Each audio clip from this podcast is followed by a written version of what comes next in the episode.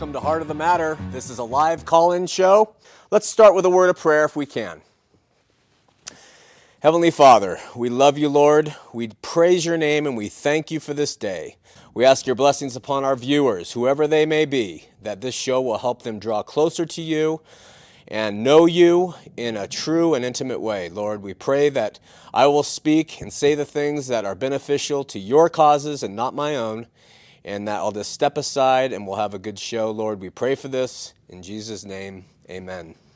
One quick announcement there's a group of. Uh, of Christian men who are going on a fishing, fishing trip called Fishers of Men. If you have an interest in doing that in June, uh, email jerm underscore rob at yahoo.com.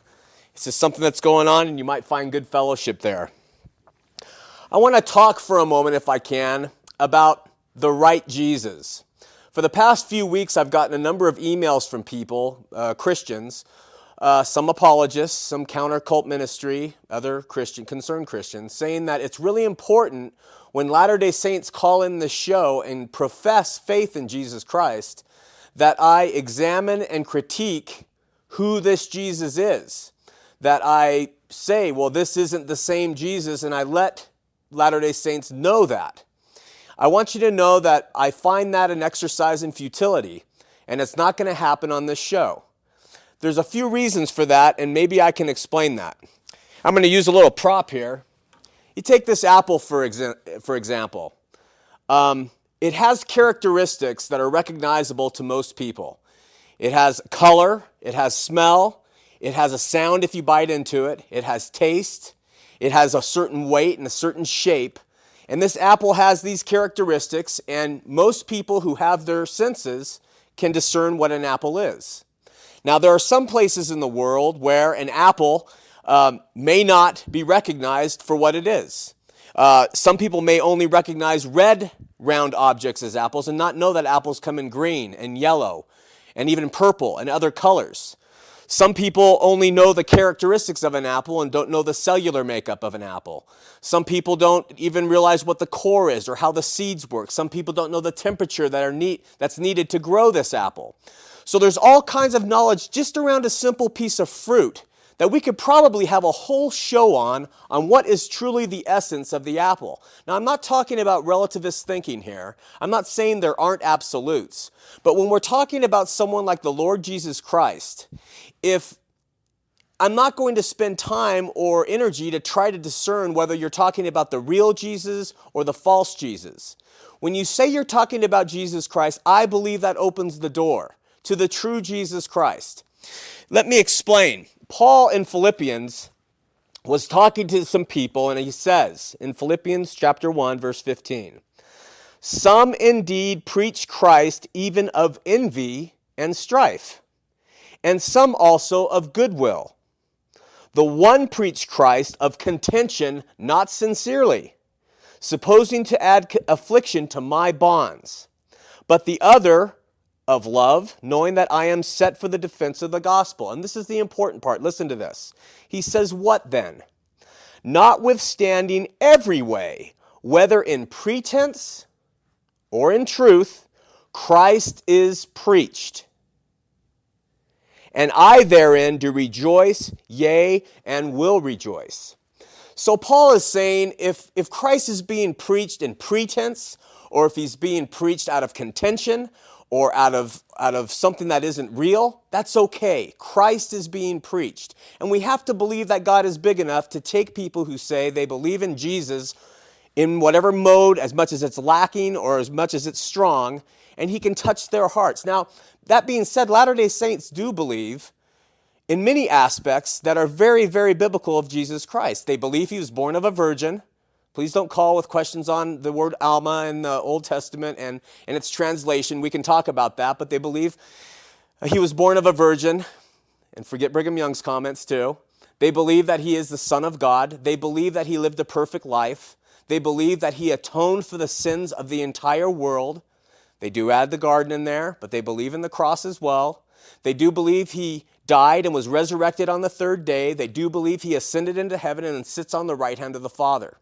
I am very well aware, having been a Latter day Saint, the things that they add to the idea of Jesus. I'm also very well aware of the things they take away.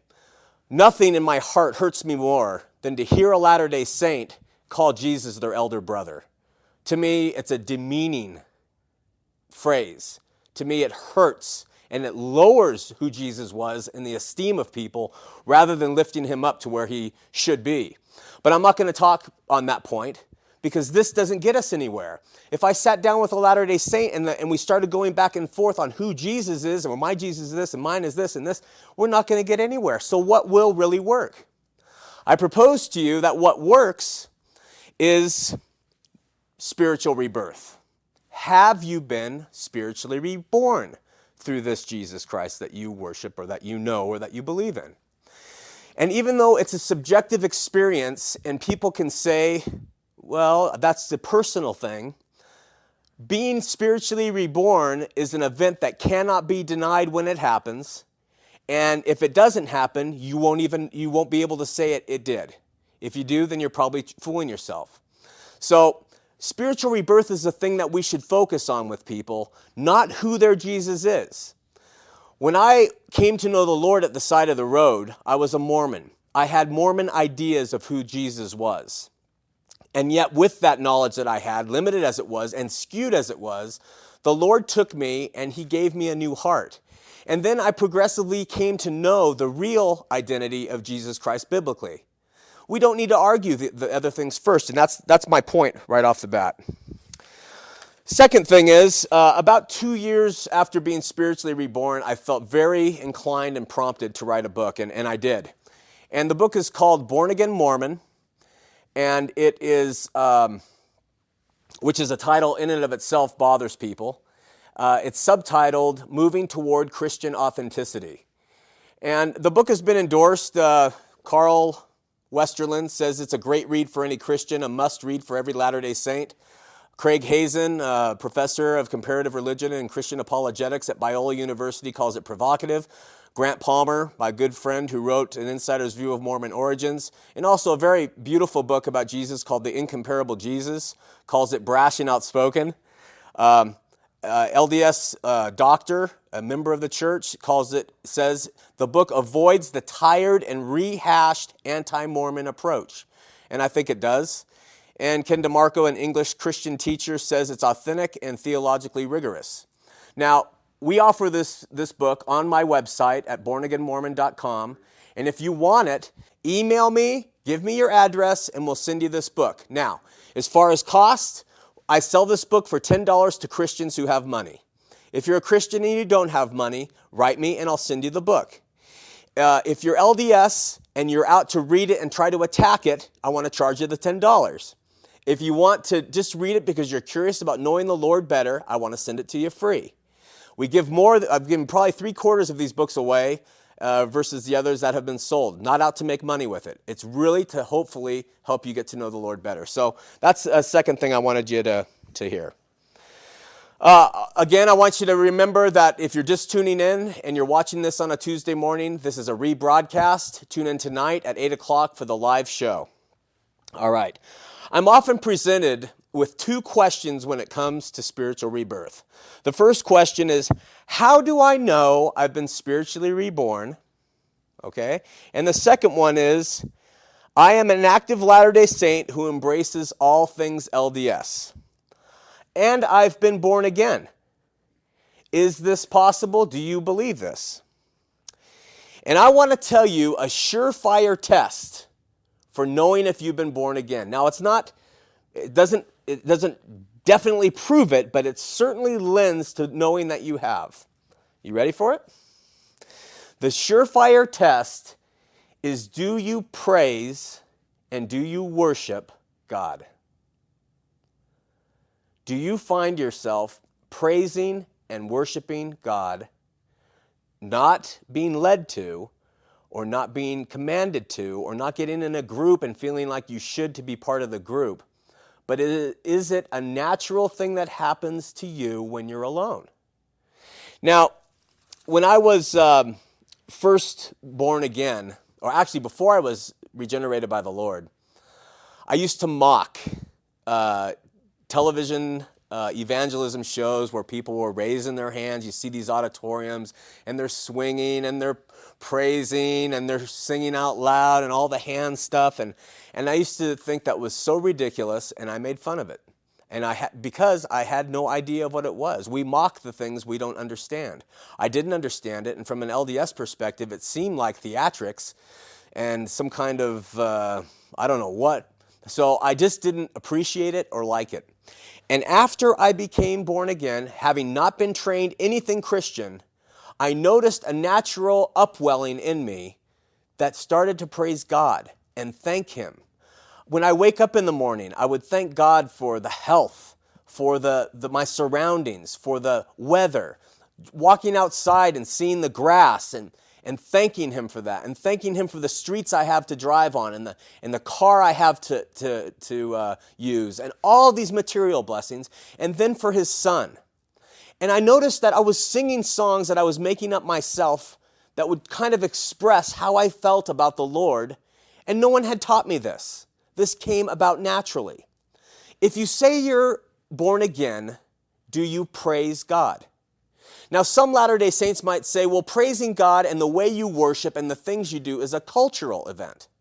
And I want you to know that it's not cultural. It is not a cultural event. In fact, let's turn to the Bible quickly and let's hear some things that the Bible says about praise. In Hebrews 13 15, it says, Let us offer the sacrifice of praise to God continually. Do you offer the sacrifice of praise? They call it a sacrifice in Hebrew of praise. What does that mean? It means you're taking the time to offer up your heart and soul to God for the things He's done for you. If you don't do that naturally, if it's not part of you, you can then look to see if you've really turned your life over to God and, and if He's given you a new heart. Ephesians 5:18 says, speaking to yourselves in psalms and hymns and spiritual songs, singing and making melody in your heart to the Lord, giving thanks always for all things unto God and the Father in the name of our Lord Jesus Christ. Psalms 50:23 says, Whoso offereth praise glorifies me. Praise. Very, very different for a Latter day Saint. Can you imagine walking into a, a, a sacrament meeting and the, the, the opening song or hymn being something that is so full of joy for what the Lord has done? And the members start standing up. They may clap a little bit. I don't know. It doesn't have to do that. They might raise their hands. They might not, but they sing with their heart bursting forth for what the Lord's done. And they praise him. And then in communications through the hall, how you doing, Brother Jones? Oh, praise God. He has done so much for me. We don't hear that in the LDS church. You never hear that. Don't think I'm picking on you. Look at the reality. Praise is missing from Mormonism. Why? It's very biblical. Let's look at Colossians 3:15. Let the word of Christ dwell in you richly in all wisdom, teaching and admonishing one another in psalms and hymns and spiritual songs, singing with grace in your hearts to the Lord. In the name of the Lord Jesus, it says. You know, you watch, you watch these television programs and you hear the Christians call them, oh, I just am so thankful for the Lord Jesus. And as Latter day Saints, I remember my attitude, the Lord Jesus. And make fun of the way they said Jesus. And sometimes, you know, it still bothers me.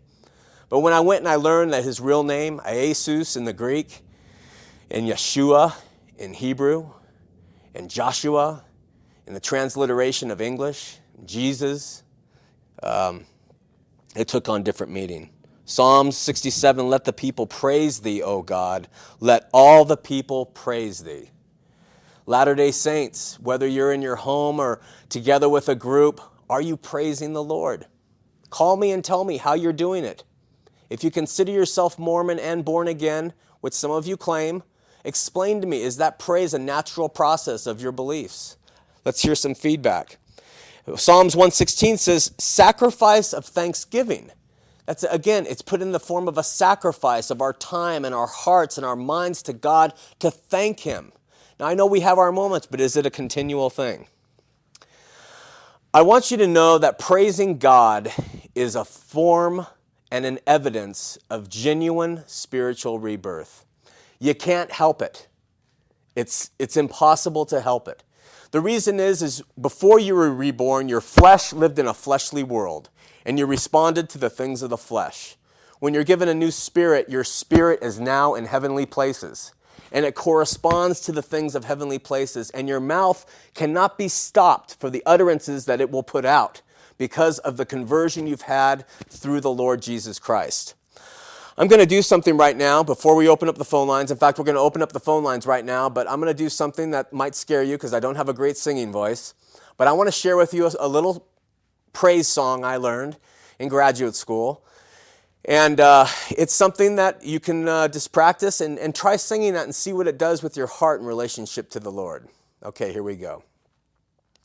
Sing hallelujah to the Lord. Sing hallelujah to the Lord.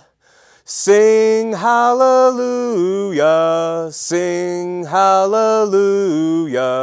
sing hallelujah to the Lord. The word hallelujah in Hebrew means praise the Lord. That's where they get that, that, that phrase they use all the time, the Christians. It has great, deep meaning. And I can assure you that if you're not praising Him in your body, when you die, and if you meet Him, you're going to be praising Him harshly in your, in your spirit and wishing you had done more of it. You can't force it, you can't fake it.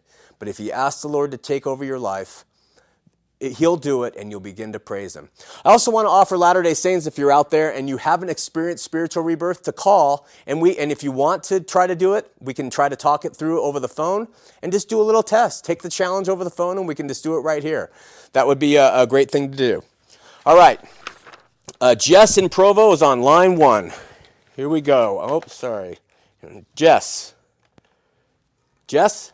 Oh. Hey, you're on. How you doing? I'm doing great. How are you? I'm doing well. Hey, um, first of all, just um, on the topic that you're on about praising the Lord. Yeah. Um, well, I'm a I'm a member of the LDS faith. Yeah. And particularly, I think you know, as we go to church and and we sing hymns, you know, we pray together. Uh-huh. Um, you know, as we're singing and studying, I think we're praising the Lord. But Okay. I mean, that's that's the way I look at it. But I actually had a question from an earlier episode that I saw today at 11. Okay. Um, I was wondering, you, you said that it, for you, it's it's really important. Um, your faith or belief in the Bible um, is often maybe based on archaeological proof or genetic proof. Oh. Um, Hey, I think I have a. You wrote. You called, didn't you? yeah, that's right. Yeah. Yeah, I, I was going to read your question. yeah. Um, I was just wondering because, like, I think the Bible and the Book of Mormon as well kind of teach us that often things, you know, there there are things that we don't see, but we we know they're true through faith. And I was wondering, you know, what's what's your take on that? I mean, as far as you know, gaining the testimony of maybe the Bible or Book of Mormon through solely faith, as opposed to, you know, maybe some other um, sources. Is it Jeff? Yeah. Jeff, what I think is is I go to the scriptures and faith is the substance of things not seen, the evidence substance of things not seen, the evidence. What? How do you finish it? Do you remember it? It's No, He- Come on, man. Now I'm really blowing it.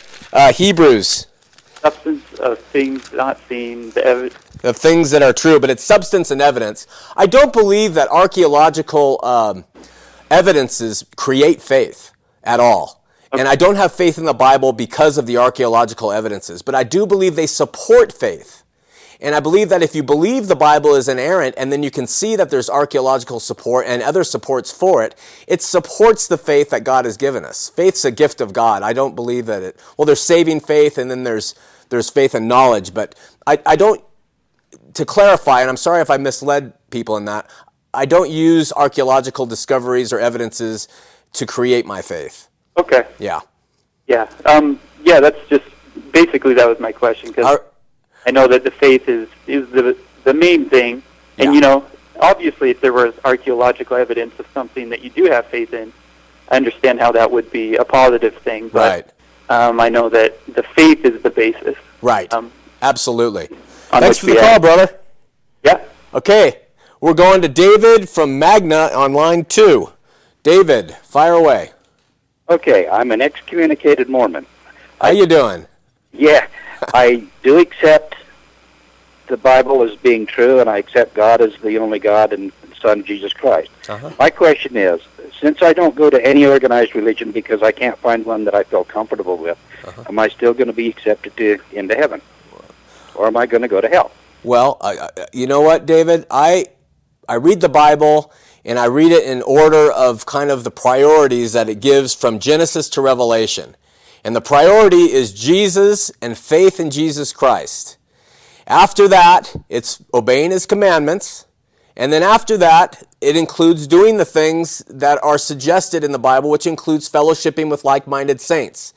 But fellowshipping with like minded saints does not in any way uh, get you into heaven, and not fellowshipping with them does not keep you out.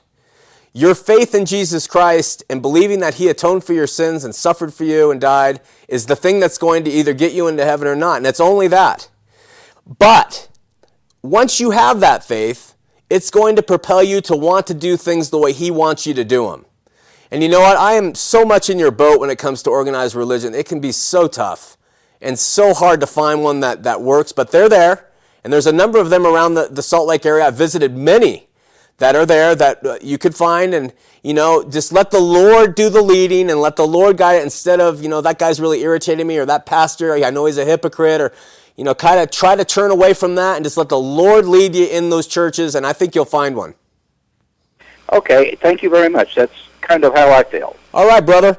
You take care. We're going to Doug on Salt Lake City on line three. Doug, go ahead. Hello. Hi. How are you today? Hey, I'm doing well. How are you? Great. I, I was a Mormon until I was 53 years old. Yeah. I had four brothers that served missions. Three of my own four sons have served missions. Uh huh. Two of my sons are now born again Christians with with myself, and um, I would have hated to have had to done this, you know, gone out of Mormonism myself alone. Uh huh. Uh, it- praising and singing six or seven beautiful praise songs before the pastor preaches is just about the most important thing. Yeah. I, I live for the opportunity to sing praise, and and I didn't ever sing Uh when. I was growing up uh, uh, through the entire. No one ever opened the Book of Revelation. They they don't touch on the Bible a lot. Yeah. But when I talk to my brothers and my family and most of the people I know in this world that are Mormons, Mm-hmm. it's like you said, you can't argue about which Jesus they believe in, Mm-hmm. but what dialogue, what opening dialogue can be enduring? I hate to leave in an argument knowing that that person's thinking, I hope I don't ever see my cousin or my neighbor or an old friend again because he argued with me about what I believe. It's never, never. It- it- what's the opening dialogue that can be enduring? I found a couple. I found a couple, and I, I gotta hurry because the lines are full here. But let me tell you a couple. One is I talked to them about uh, do they know they're saved, and you don't have to go to an ugly argument about any any theology or doctrines. They can say, "Well, I'm trying," and you can just kind of easily explain to them that you can know when you're given a new heart through the Lord. You know that you are His, and He does not let you out of His hand, and that He guides you. And the other one is sin. Uh, when I talk to missionaries, I often talk to them about sin. It was my own sin that convicted me and helped me break as a person and realize that I couldn't do it on my own. Those two approaches seem to be uh, the best seeds to plant where it doesn't have to go to argument and you can hug each other in love and go your own way. All right, brother? Thank you, and have a nice evening. Take care. Same to you. We're going to Barton on line one from Salt Lake City. All right. Barton. Last week you said that there was no evidence for the Book of Mormon to be true, but I know of lots of archaeological evidence that is uh, too uh, fantastic to be coincidental. And we also have the several written histories taken from tribes orally by Spanish priests, that, uh, like in the early 1600s. Yeah.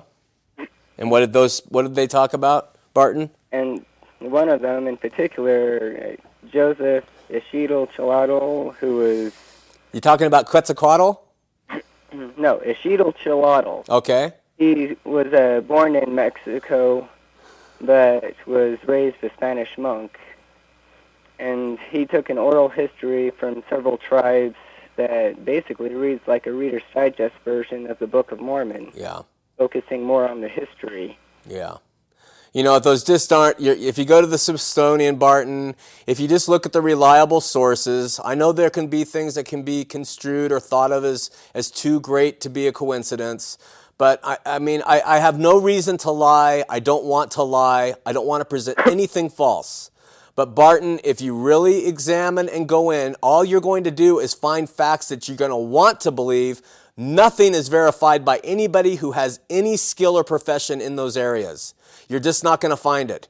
And, and, and that's, that's okay, you know, in some ways. I'm not saying that the Book of Mormon needs to have all this evidence for it, but I am saying there is no evidence for it, and I stick by that. And if you can come and call and give me something actually concrete, I'll correct myself. But you're not going to find it, brother. I've talked to the guys at FARMS, I've heard a lot of different things, and there's all the conjecture, but bottom line, there is absolutely no archaeological evidence proving the Book of Mormon. None. The Bible there is. We got to go on to Draper and Randall. Thanks for calling. Line two. Randall, you're on from Draper. What's going on? I just want to give you that verse, Hebrews 11:1. Now faith is the substance of things hoped for, the evidence of things not seen. oh, Randall, you're a lifesaver. Thank you, brother. Appreciate your ministry. Thanks so much. God bless. Okay, we're going to go to uh, some questions. I've got a ton of questions from other shows that we weren't able to get to. Uh, one is what is legalism? I've heard you use that use that word on your website. Uh, legalism simply is when a law or practice or right takes place of faith in Jesus Christ as a means for salvation. Legalistic, the Jews were legalistic in their approach to religion before Jesus came and atoned for the sins of the world. They believed by obeying certain laws and certain rituals and ordinances was going to grant them a place within in God's kingdom. And uh, Jesus even looked at the Pharisees and he pointed at them and he said, You know, if, if your righteousness doesn't exceed that of the Pharisees, you're not going to make it to heaven. And his disciples said, Well, who can do it? The reason was the Pharisees were so righteous in their outward stuff. They could do all the things really well. They spent a lot of time prepping themselves to outwardly conform to the religious rules. But Jesus, he, he, he said, you know, but I tell you, the least in the kingdom of heaven is going to be more righteous than, than those Pharisees. Why? Because of their faith on him who is truly righteous. Jesus said, the law says if you, uh, if you commit adultery, you've broken the commandment. I say if you even look upon a woman with lust in your heart, you're an adulterer. I want you to know that Jesus was saying that most men on this earth are adulterers all right? Because of the condition of our hearts, we are adulterous. Yeah, if we carry it out and act on it, it's much worse as far as the circumstances for our lives and for our families and for our wives and the tender feelings of all the people involved. But in our hearts, we are all adulterers. And Jesus was pointing out, you're not going to make it through your outward legalistic approach. You have to make it through me. Faith in me, because I'm the one who overcame all. I'm the one who you can rely on and have faith on. Okay, we're going to, uh, nope, going to another question. Oh, by the way, uh, uh, Colossians and Ephesians 2.14, Hebrews 9, 9 are very good uh, scriptures to turn to when you're talking about legalism. It talks about the ordinances of religion being nailed to the cross, ordinances of religion nailed to the cross with Christ, and that those ordinances are not the thing that get you to heaven. So I'd suggest you look those up. Uh, question Do you believe a Mormon can be saved? I believe a Mormon can be saved. I believe that a Catholic can be saved. I believe Jews can be saved. Paul was the Jew of Jews, and he was saved. Um, I think that what happens once you're uh, saved uh, is a different story, and that's for other ministries. But I do believe, yes, a Mormon can be saved. Uh, what do you believe is the greatest problem in Mormonism today? Um, I, my mind goes to 2 Corinthians 12 9. And 2 Corinthians 12 9, quickly before we go back to more calls, says 2 Corinthians 12 9. I think this is probably one of the.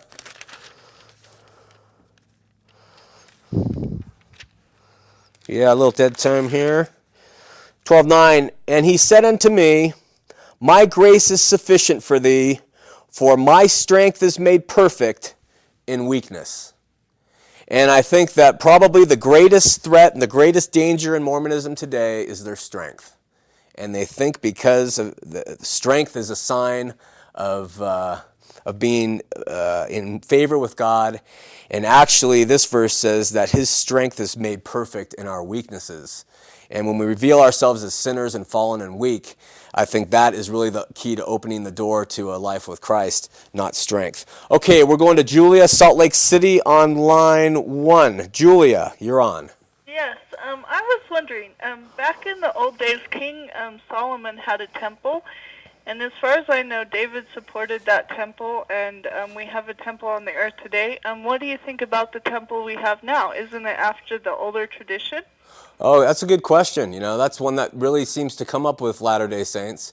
A couple things about the, the temple. First of all, there was one temple and only one temple in the Old Testament times. And uh, there was a tabernacle first, and then there was a temple, a single site. That's so important to the Jews today that they don't even offer animal sacrifice, which is a great part of the Levitical law, because the Temple Mount is not theirs. They haven't gone and opened up a temple somewhere else to continue to do it. So when we talk about a temple, we're talking about one place in the Old Testament. We're not talking about many. So there's one difference. Secondly, the New Testament in the New Covenant, what happens is where God once dwelt in the Holy of Holies in the Old Temple, He now dwells in us in the temple of uh, in our spirits as we've been reborn through Christ. So the need for edifices and you can find this all through the New Testament is done away with. When Jesus died on the cross, the veil of the, of the temple, which was super, super thick carpet, tore from the top to the bottom, signifying by God, these rooms and this stuff is over with. Temples are no longer needed. My gospel is open to all people. Finally, what the LDS do in the temple has absolutely no correlation to what was done in Solomon's temple. So there's three answers for you. I hope I've given you some food for thought. Um, can I ask another question? Yes. Um, what about the um, the people who have died on the other side, though, and um, I'm supposing they need to have their work done for them? What work? Um, the work like the saving ordinances that were done in Solomon's temple. There were no say. You, you mean you mean sacrificing animals? Um, no, I mean like cleansing people from blood and sin of the generation. The, cleansing people from the blood and sins of the generation is done through Jesus Christ. It's not done through ordinances any longer. And my answer to you just a minute ago, I thought, made that fairly clear. The, the, the, the people who died before, now, if you're talking about the people who died during Old Testament times, and then. Uh, well, what about the people who die on the earth now? What about them? Well, don't they need to still have the same ordinances that were performed previously? No, ordinances were nailed to the cross. I made mention of that earlier. Ordinances were all nailed to the cross. That's a reference from the Bible. In fact, uh, I can give you those references if you want, but uh, 1 Corinthians 2.13, Ephesians 2.14, Hebrews 9.9, Galatians 2.19, all talk about ordinances being nailed to the cross with Christ. Ordinances do not save you, Julia. Faith in Jesus Christ is what saves you. I believe in Jesus Christ. Amen. Um, uh, what about like um, now, at this point, I'm supposed to ask you, what Jesus do you believe in? But let me ask you this. I believe in the living I, I, Jesus. I, let me ask you this, Julia. I know. Let me ask you this. Have you been born again, Julia? Um, have I seen Christ in person? I hope so. Well, if you've seen him in person, uh, you're, you're in a far better state than me. Uh, and uh, congratulations. And uh, how do how do people though um, how do people who live on the earth like get cleansed from blood and sin though even if they believe in jesus? Like um doesn't he need some type of ministers or helpers to do that type of work for no him? the work was done. The work was finished. When jesus said it is finished it was finished. He did it. He was the perfect sacrificial lamb julia. There is nothing else after. When he did it it was done. And that's why we live by faith now in him that he did it for us there's no need for ordinances and men to do things and all that. There's no need for it. None. It's faith. I've got calls waiting. Thank you. Keep tuning in. Bye bye. We got Joe on line too. Joe. Hi. Uh, hey. I just listened to your show here, and uh, you talking about uh, how you praise and worship uh, uh, the Lord. And um, uh, I'd like to challenge uh, Mormon people if they want to listen to, to some good Christian music, Oh. Listen for a half hour on uh, 88.7 or 88 point or 89.7. Joe, you're putting me in a predicament here. I don't I don't listen to the I don't know the radio stations. You could be promoting something that's just horrible. Oh no, no, this is good. It's K Love. It's a good Christian K music. love. Well, I'll, I'll trust you on that, brother. And because there's some Christian music I, I'd rather uh, just probably fall over and die than listen to. But I mean, well, you have to listen to it too if you've never heard it. okay, well maybe I should. Okay. Thanks for the you. tip, brother. Okay, uh, we're over here. We're on. Uh, we're we're done with those. Okay, other questions. Uh, do you believe? All right. Uh, why don't you ever talk about the stuff that makes Mormonism not Christian, like polygamy, becoming gods, and temple rituals? Well, I think um, I think before you attack uh, people uh, about specifics to their religious culture, um, and I think I've made this clear as we've talked in the past few shows. I think Jesus is the more important thing, and I think when He is shared, that hearts open and dialogue continues, and polygamy or its place in, in Mormon history and its inclusion in Doctrine and Covenants 132 still today, and the blacks in the priesthood and all those things, they find their place very readily when someone comes to know the Lord. And people take care of those things according to His will and not their own once they, come to light. So um, I'm not sure that that's, uh, uh, that's the reason I don't go into those things. Uh, and let's go to. Oh, wait a second.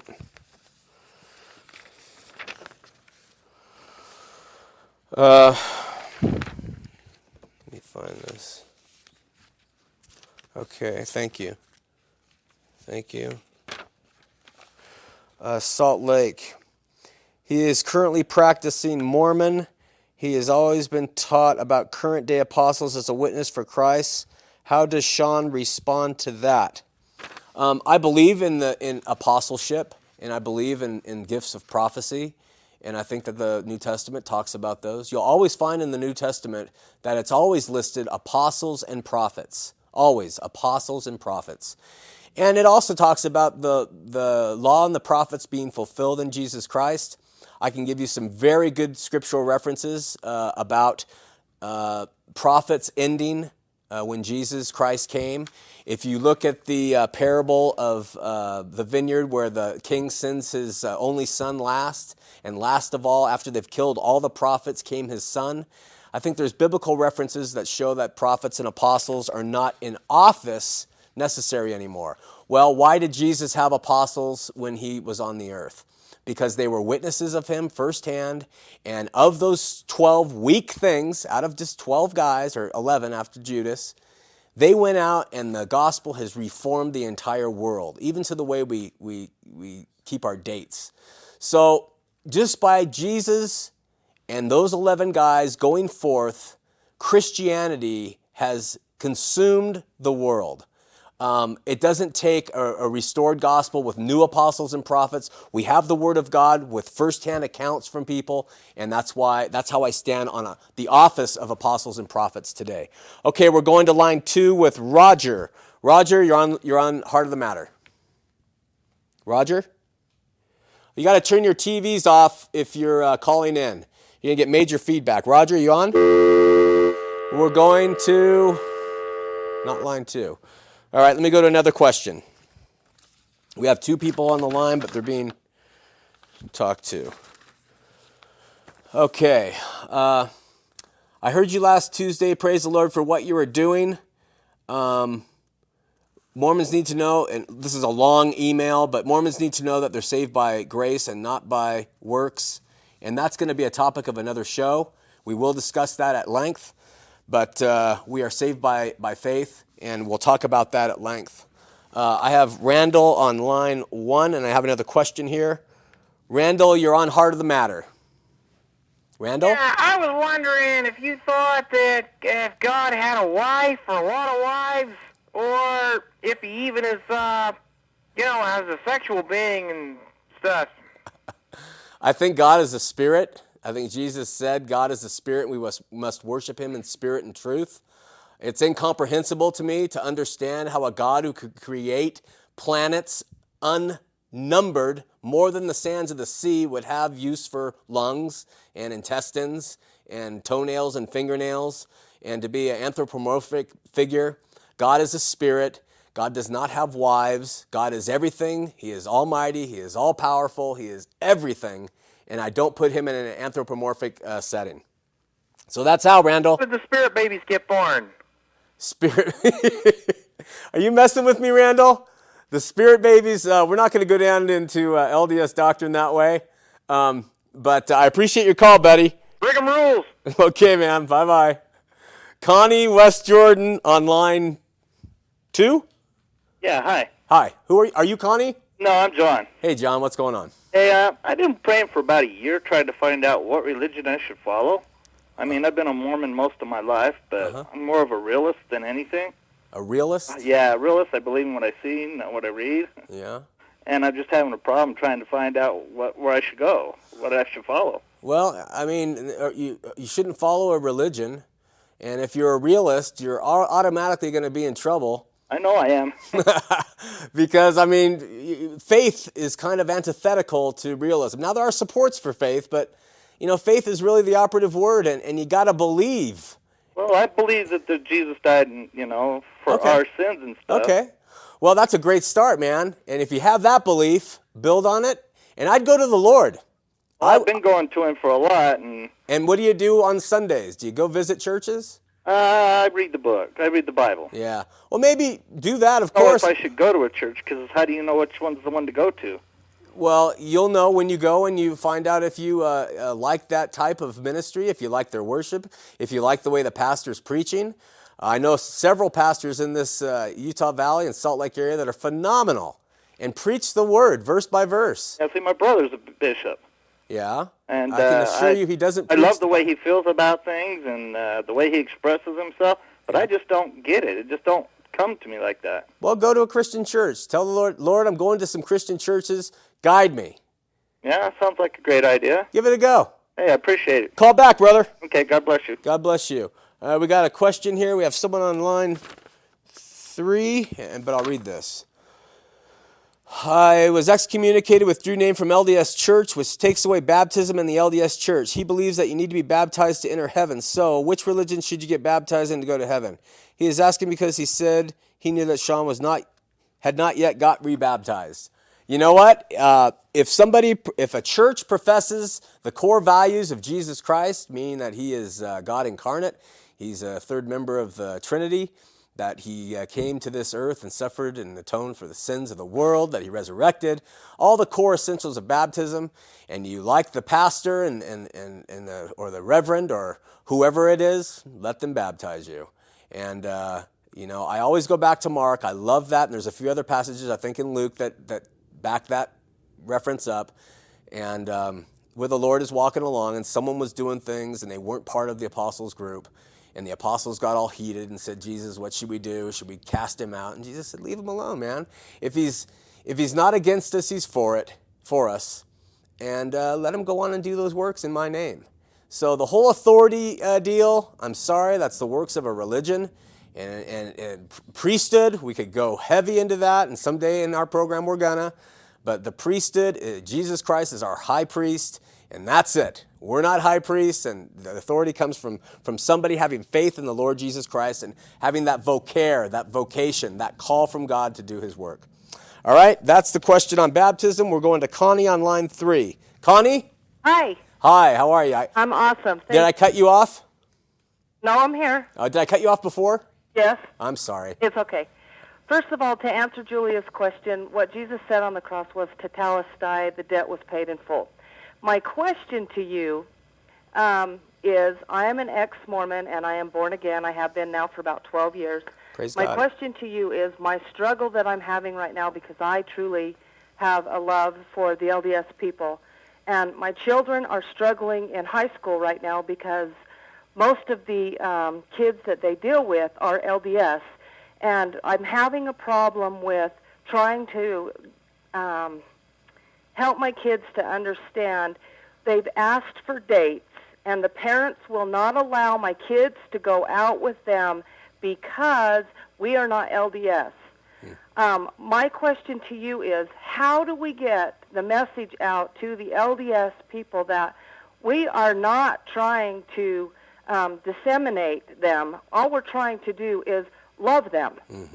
And I'm trying to help my kids to understand they need to love them. So I'm just trying, I'm asking you, how do we reach these children in the schools that are born again kids who are dealing with LDS kids that are not being allowed to date because they're, they're different faiths? You know what, Connie? I, I have limited, uh, I lived in Park City for two years, and I have limited uh, insight to your predicament. But I can say that I think that you're facing, facing something that is not going to be fixed by trying to uh, communicate with LDS parents that it's okay for their children to date Christians. Uh, it's taught cradle to grave in the LDS church to be, yeah, you know, you were LDS. So I don't think you're you're personally going to be able to break down the barriers there, uh, and that might be a good thing for your children in the long run. And I totally agree with you. My my concern with it is though, whenever I've sat and watched, because I do sit and watch conferences so I can get a feel Uh-huh. for what they're they're being taught, Mhm. is their own leaders of their church have told them not to push away the people of, of that are not of their faith. They should be loving them. And instead, everywhere that I have lived, I have been pushed aside because we are not LDS. Yeah. I'm sorry to hear that, and, but you know what, too? What comes out from the general does not always get to the end of the row. Right. And uh, that's what you're faced with. I just think you're facing as much of a cultural uh, fear as, as much as a doctrinal thing. And uh, I just pray that God will bless you and your children in this very difficult circumstance. Stay strong with Him. I know you are, Connie. And uh, just share the love. Inspiration, Sean, to um, God. I just want you to know that I, I have prayed for someone so dearly, for someone like you, and I'm going to get emotional, but I just pray that God will continue to use you and manifest the fullness of the blood of Jesus Christ in and through you through the discernment and the clarity of the word that is speaking through your mouth. You oh. are an awesome testament of the Holy Spirit speaking in and through you. And I praise your ministry. I pray that God will continue to manifest a glorious harvest from the work that you are doing. God bless you, Sean. Thanks, Connie. Praise God. Uh, and obviously, God uses the weak things of the world completely. Look at me.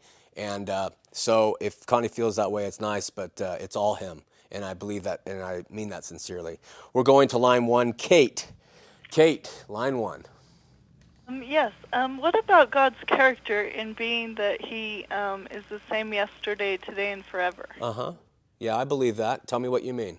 So, um, if Christ has like a prophet in old, which I believe in, and then a new prophet, Uh huh. like isn't that consistent in character?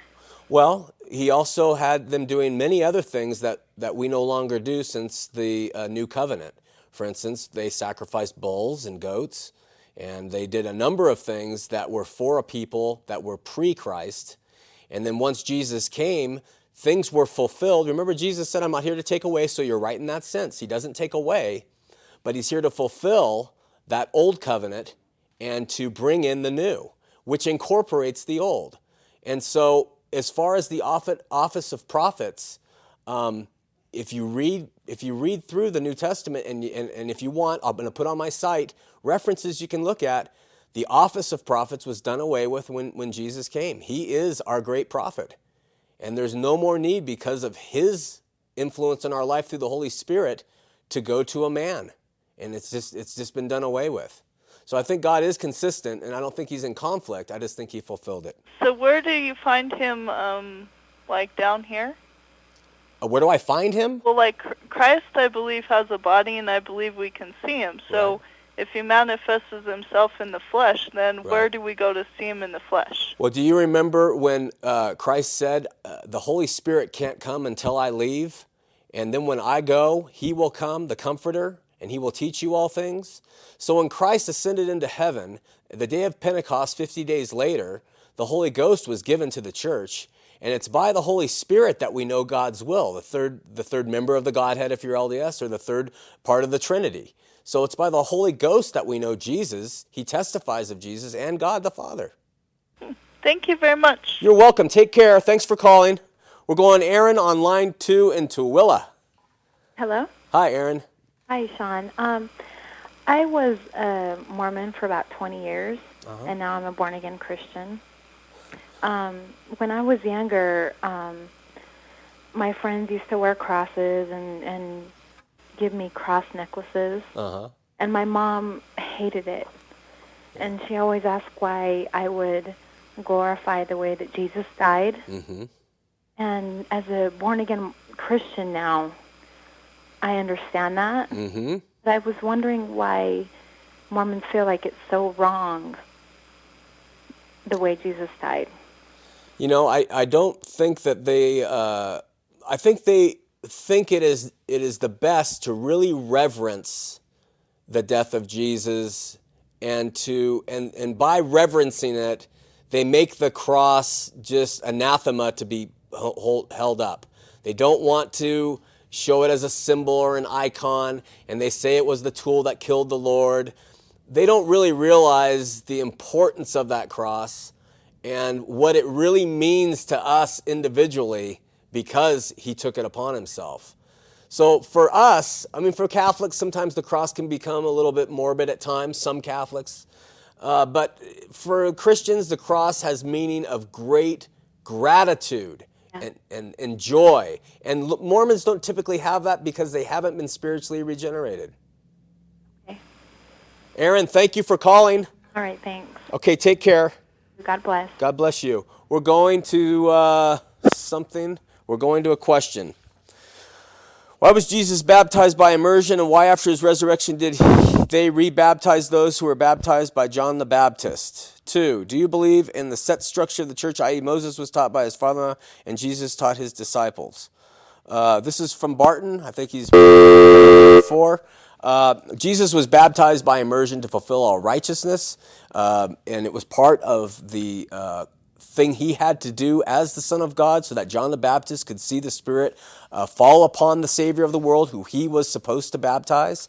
And as far as them rebaptizing, we, we, we uh, do all kinds of different things um, uh, in churches to try to make things official. Uh, but I know that people who were not baptized, who were walking along the road and saw Jesus and believed on him by faith and died without baptism, are fine with him, like the thief on the cross. So baptism, I'm not going to let become an issue because it just it just isn't. Do you believe in the set structure of the church? I'm going to get to that next time. We have uh, Nicole on line one, and we have two minutes. Nicole, fire away. Yeah, I just wanted to say really quickly that one lady who was talking about her children not Yeah. being able to socialize so much with the children. Right. I moved here to Utah from California when I was around 13 years old. Uh-huh. And so I know it's really difficult, and I just really encourage her Uh-huh. to be close to her children, try and do whatever she can to increase their self esteem, Uh-huh. because it's something that's very hurtful to children. Yes, it is. Well, thank you so much for that. We really appreciate it. Call again. We're going to line two. Eric. Eric, you got about 30 seconds. Okay, just got a comment. Uh, The Bible clearly states that Satan was kicked out of heaven because he wanted to be like God. Right. There's a lot of people in this in this area around here that believe that they will be like God, and that should be a first clue that you know you, you your salvation is not based on Jesus plus all you can do. If Right. that's your salvation basis, then you've taken God out of the picture. Amen. Listen for when we talk about grace and works, and, and I'll appreciate more of those comments later. Thanks so much. And we have a little bit of time, so I'm going to try line three. Are you there? Fire away. You got about 30 seconds. Okay. Um, well, just a really quick question. Um, um, what does it? What does it all? Or what does all this matter? Then, if uh, so many diff- so many Christians um, interpret different uh, doctrines um, to their own way, um, what does it really matter then? Um, going off of the, the scripture we had in Corinthians about um, if Christ is preached, um, whether in contention or in good heart, Uh-huh. um, what does really all of this uh, matter in, in the sense that as long as we're uh, believing in, in Christ, whether in a sense it's it's not maybe necessarily one way that someone would like to believe in Christ, or maybe it's one way someone would like to believe in Christ. What does really all of this matter Okay. then? I'm going to cut you off because we're out of time, but I'm going to answer your question. I'm going to try to get to it next week. Thanks. Okay. Okay, man. Uh, what it matters is uh, it doesn't, and all the infighting doesn't matter. It's Jesus who matters, and it's Him who will give you new life. And so the infighting within the Christian community or Christians against the LDS on who the real Jesus is, those things are important later down the road. But the most important thing is that you come to know Him, that you break before Him and you let Him into your life. You ask Him to give you new life and you tell Him you'll follow Him. And when you do that, He gives you a new heart and you can walk in the purity of His blood and not the righteousness of your own works. Thanks for tuning in. We'll see you next week. I'm on a ride, going nowhere. I am an existential cowboy on the wind, and I won't be coming out. I'm going in. This man's awake. A storm's arising, the dawn's awaiting till a hundred monkeys know. And I can feel the light filled monkeys start.